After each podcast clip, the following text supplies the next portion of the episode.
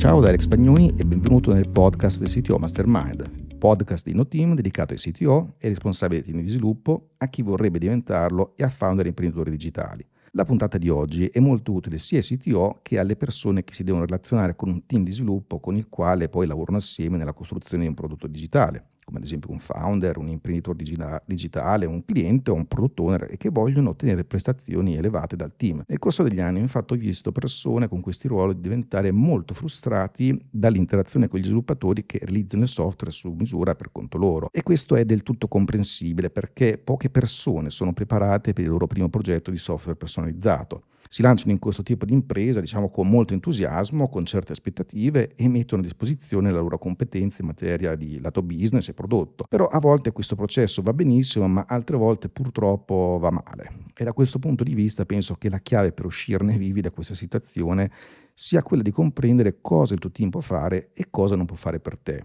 Innanzitutto cerchiamo di capire perché questo processo è più complicato di quanto potresti pensare. Il software personalizzato infatti è difficile, complesso e costoso da realizzare, da gestire, eccetera, eccetera. A volte le parti coinvolte in un progetto di questo tipo non comprendono adeguatamente quanto possa essere appunto difficile, complesso e costoso. E perché accade questo? Ma credo che sia perché oggigiorno la maggior parte delle persone interagisce sempre con un software personalizzato e presumono che poiché possono vederlo, interagire con esso e in una certa misura capirlo, deve essere anche facile da progettare e realizzare ma confondono in realtà il prodotto di massa che tengono in mano con lo sforzo necessario in primo luogo per inventarlo quell'oggetto. Ad esempio, uno smartphone è una specie di supercomputer che sta in una tasca, che si può connettere a qualsiasi informazione accumulata in migliaia di anni e il numero di ore uomo che sono state necessarie per arrivare a questo tipo di risultato sono assolutamente incalcolabili, ma allo stesso tempo si tratta di un oggetto, quello dello smartphone, che nelle versioni anche più economiche costa poche centinaia di euro al produttore in termini di unità per essere fabbricato. Però quando creiamo software su misura non lavoriamo in termini di produzione di massa, stiamo infatti lavorando sull'invenzione in sé.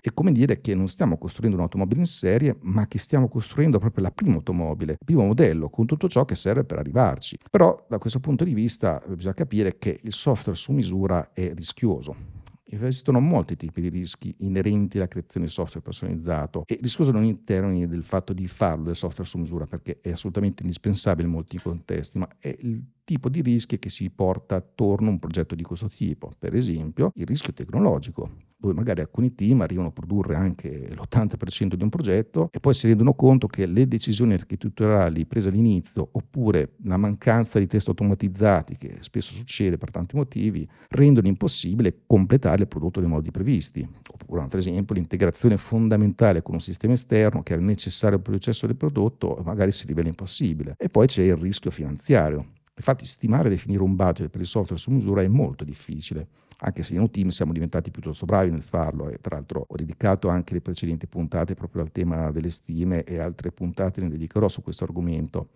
Però se il budget è troppo basso, un progetto potrebbe non raggiungere un livello sufficiente di funzionalità per il primo rilascio all'interno di quel budget. Ma se invece il budget è eccessivo, è possibile che non si ottenga una, un adeguato ritorno dell'investimento rispetto appunto a quanto si è investito. Abbiamo poi il rischio di prodotto, dove potresti essere in grado di costruire il prodotto digitale giusto, con il giusto approccio allo sviluppo e con il budget giusto a fallire lo stesso perché nessuno vuole usarlo e quindi alla fine hai fatto la cosa sbagliata nel modo giusto. Quindi parlando poi invece a questo punto del team di sviluppo, beh allora innanzitutto idealmente il team di sviluppo del prodotto dovrebbe essere composto da un gruppo di sviluppatori con competenze articolate e multidisciplinari come lo è il digitale. Potresti ad esempio avere dai 2 10 sviluppatori software o comunque persone che sono correlate alla costruzione di un prodotto digitale il tutto con vari gradi di esperienza, persone più senior, più junior, eccetera. Dovrebbe però anche esserci almeno un software architect, magari un interaction designer. Inoltre raccomando vivamente di avere un responsabile del prodotto, chiamato product owner, o comunque un responsabile del team, per aiutare a tenere il gruppo di progetto nella rotta giusta, sfruttando le pratiche di gestione e sviluppo agili. Quindi cosa il team può, non può fare per te, rispondendo un po' alla domanda iniziale? Beh, per quanto eccellente possa essere un team di sviluppo di un prodotto digitale, certamente non può eliminare i rischi di progetto, tutti quelli che ho detto prima, oppure rendere magicamente il software personalizzato facile, semplice ed economico contemporaneamente. Tra l'altro, se uno degli stakeholder del prodotto inizia a sentire la pressione di uno di quei rischi, oppure vuole cambiare in modo importante la natura del prodotto in corso di sviluppo, beh, ho cattive notizie Può infatti essere che non ci sia affatto il bisogno di quel prodotto o che non ci sia il budget sufficiente per realizzarlo. O potrebbe esserci il caso che la dimensione e la complessità del progetto sia stata sottostimata. E anche il miglior team di sviluppo non può cambiare questo fatto. Quindi questo è sicuramente ciò che un team non può fare per te. Cosa invece può fare per te? Beh, allora, punto numero uno. Un team di sviluppo può e deve comunicarti le informazioni sul progetto in modo accessibile e comprensibile. La maggior parte delle persone coinvolte nello sviluppo del prodotto, come stakeholder, alla fine hanno bisogno di sapere a che punto è il progetto e quando sarà realizzato il, so- il loro software su misura. Sono diciamo, le, misure, le, le, le, domande classiche queste. No? Quindi un team di sviluppo di un prodotto digitale però può aiutarti in questo senso utilizzando ad esempio un grafico di burn-up e aggiornando la roadmap del progetto. Può inoltre darti un'indicazione di quanti sprint saranno necessari affinché il progetto raggiunga un certo stato di avanzamento. Può inoltre aiutarti a decidere se ridurre lo scopo del progetto oppure se aggiungere budget. Poi, due, un team di sviluppo può aiutarti a identificare il rischio, suggerire delle opzioni per mitigarlo, contenerlo, evitarlo oppure ignorarlo. Come dicevo prima, il rischio è insito in sé nello sviluppo di software custom. Quello che può fare un buon team di sviluppo è identificarlo, questo rischio, e renderlo evidente il più presto possibile e in modo frequente. Cercherà inoltre di affrontare questi rischi prima invece che dopo ovviamente non lo fanno per farti venire un infarto, ma per evitare che il rischio diventi un problema critico o bloccante che impedisce poi di far progredire il progetto intero. A sua volta il team ha bisogno di te come stakeholder ed esperto in materia per aiutarlo a far comprendere il valore del progetto, in modo da prenderne in carico per prime le parti più rischiose e di valore del prodotto da costruire. Poi, punto terzo, un team di sviluppo può darti informazioni accurate al meglio delle sue conoscenze. Un team di sviluppo serio dovrebbe dirti la verità su quello che è lo stato del progetto e dell'avanzamento anche rispetto al budget anche se poi magari si tratta di informazioni che tendenzialmente non vorresti sentire. Ecco, la maggior parte dei team prodotto però è incentivato a fornire informazioni accurate ai propri referenti. Questo perché le informazioni non precise promuovono un disallineamento delle aspettative e soprattutto aumentano la possibilità che il progetto fallisca. E ti assicuro che il team di sviluppo non vuole che questo si verifichi quanto non lo vuoi neanche tu, insomma. Allora a questo punto è importante capire che eh, c'è anche un fattore fondamentale che è l'importanza della fiducia. Infatti una relazione di fiducia è essenziale per ottenere un progetto di successo. La responsabilità del tuo team è quella di fornirti informazioni accurate in modo da poter prendere decisioni aziendali intelligenti. Per esempio, il tuo team potrebbe dirti che una certa funzionalità è molto più complessa di quanto pensassero inizialmente. Ciò potrebbe significare che il prossimo rilascio non includerà tutte le funzionalità che desideri. Potrebbe quindi essere necessario trovare un modo per aumentare il budget oppure ritardare il rilascio se si desidera avere tutte queste funzionalità.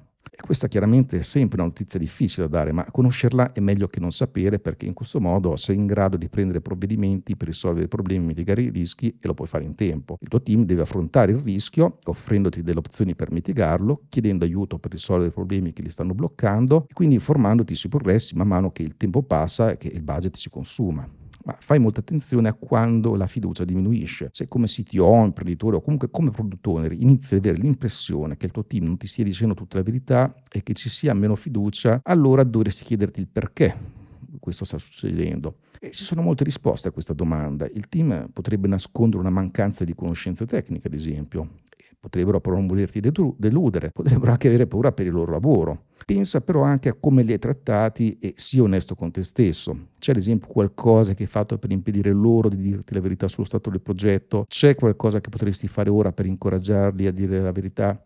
Ad esempio, hai forzato un po' troppo le stime per far consegnare qualcosa più rapidamente. Questa è una strategia a breve termine, quella di forzare le stime, che però mette in pericolo il successo a lungo termine. Infatti con questo tipo di pressione potresti anche ottenere uno sviluppo di sempre un buon 80% del prodotto un po' più veloce, ma molto probabilmente finire con problemi tecnici che ti impediscono di arrivare al 100% e certamente, stai pur sicuro, accumulerai molto debito tecnico, di cui peraltro ho già parlato in alcune puntate precedenti e in forma anche più strutturata nel report gratuito che puoi scaricare all'indirizzo www.debitotecnico.com. Quindi dopo un po' di autoriflessione fai il tuo team queste stesse domande assicurati però di fare tutto il possibile per mettere a proprio agio il tuo team quando fai questo genere di approfondimento. Avere questo tipo di conversazioni aperte e oneste può infatti ricreare la giusta connessione con il tuo team e poi ristabilire la fiducia complessiva tra le parti. E questo è molto importante perché la fiducia promuove la comunicazione di informazioni accurate sul tuo progetto Il software personalizzato può essere uno strumento incredibile per le aziende, in particolare quelle che sviluppano un prodotto, una piattaforma digitale che magari è il core business, può anche sbloccare modelli di business, eh, efficienza e profitti che prima magari non erano neanche immaginabili e quindi se non funzionasse la gente non ne farebbe l'uso che ne fa di questo software custom. Ma non è senza pericolo, se infatti hai intenzione di sviluppare software personalizzato, sfrutta efficacemente un team di sviluppo per garantire successo. Trova una squadra di cui ti puoi fidare, non sottovalutare la difficoltà inerente al software personalizzato di cui ho parlato fino adesso e poi fidati del tuo team. Grazie per aver ascoltato questa puntata del podcast dedicata quindi alle performance dei team di sviluppo. Argomento questo al centro di Team Scaling, che è uno dei servizi di No Team dedicato ad accelerare lo sviluppo di prodotti digitali facendo scalare prestazioni ed effort dei team di sviluppo. Vai su teamscaling.com per saperne di più se non hai mai sentito parlarne. Se non l'hai già fatto, inoltre, iscriviti al nostro gruppo su Facebook cercando CTO Mastermind, dove potrai approfondire questo argomento, fare domande e condividere le tue esperienze. Inoltre nel gruppo puoi interagire anche con me personalmente e puoi suggerire un argomento per le prossime puntate.